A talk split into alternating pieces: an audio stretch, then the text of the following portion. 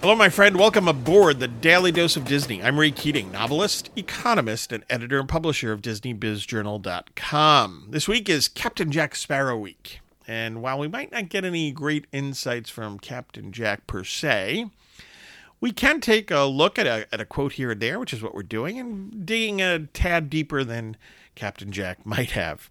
So, what about today? Well, Captain Jack Sparrow says the following If you were waiting for the opportune moment, that was it. Close quote. Um, an amusing way of saying, um, hey, that was a key moment there. Clue in. Um, there are key moments in life, right? Or key opportunities, critical opportunities that come along. You know, what I take away from this quote is: Are you are you ready for them? Are you, first, are you going to recognize them, and then are you ready to seize upon opportunities? Um, one of the worst feelings in life, I think, is regret, right? When you let things pass by and you wind up regretting them.